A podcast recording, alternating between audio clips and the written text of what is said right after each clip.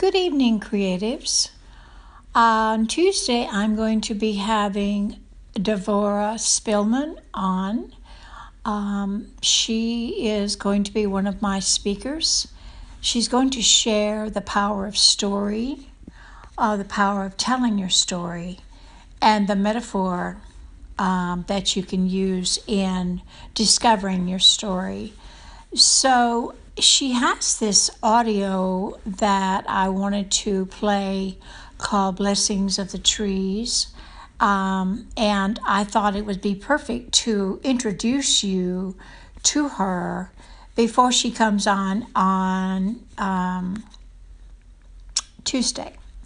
Okay, so I hope you join, and you'll find out more about her on Tuesday. Uh, I believe she's coming on at 1 on Tuesday.